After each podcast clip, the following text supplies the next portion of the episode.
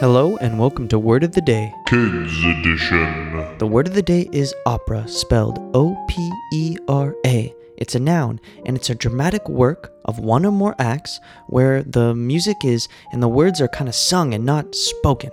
So, to use it in a sentence, we have our favorite special guest, Finn McCool. Whenever I like to relax, I like to go see a good opera in the city. It runs my emotions high, and I end up feeling very good at the end of it. Thanks, Finn McCool. So, try to use the word of the day opera in front of your parents and your teachers, and I'll see you again tomorrow with a new word.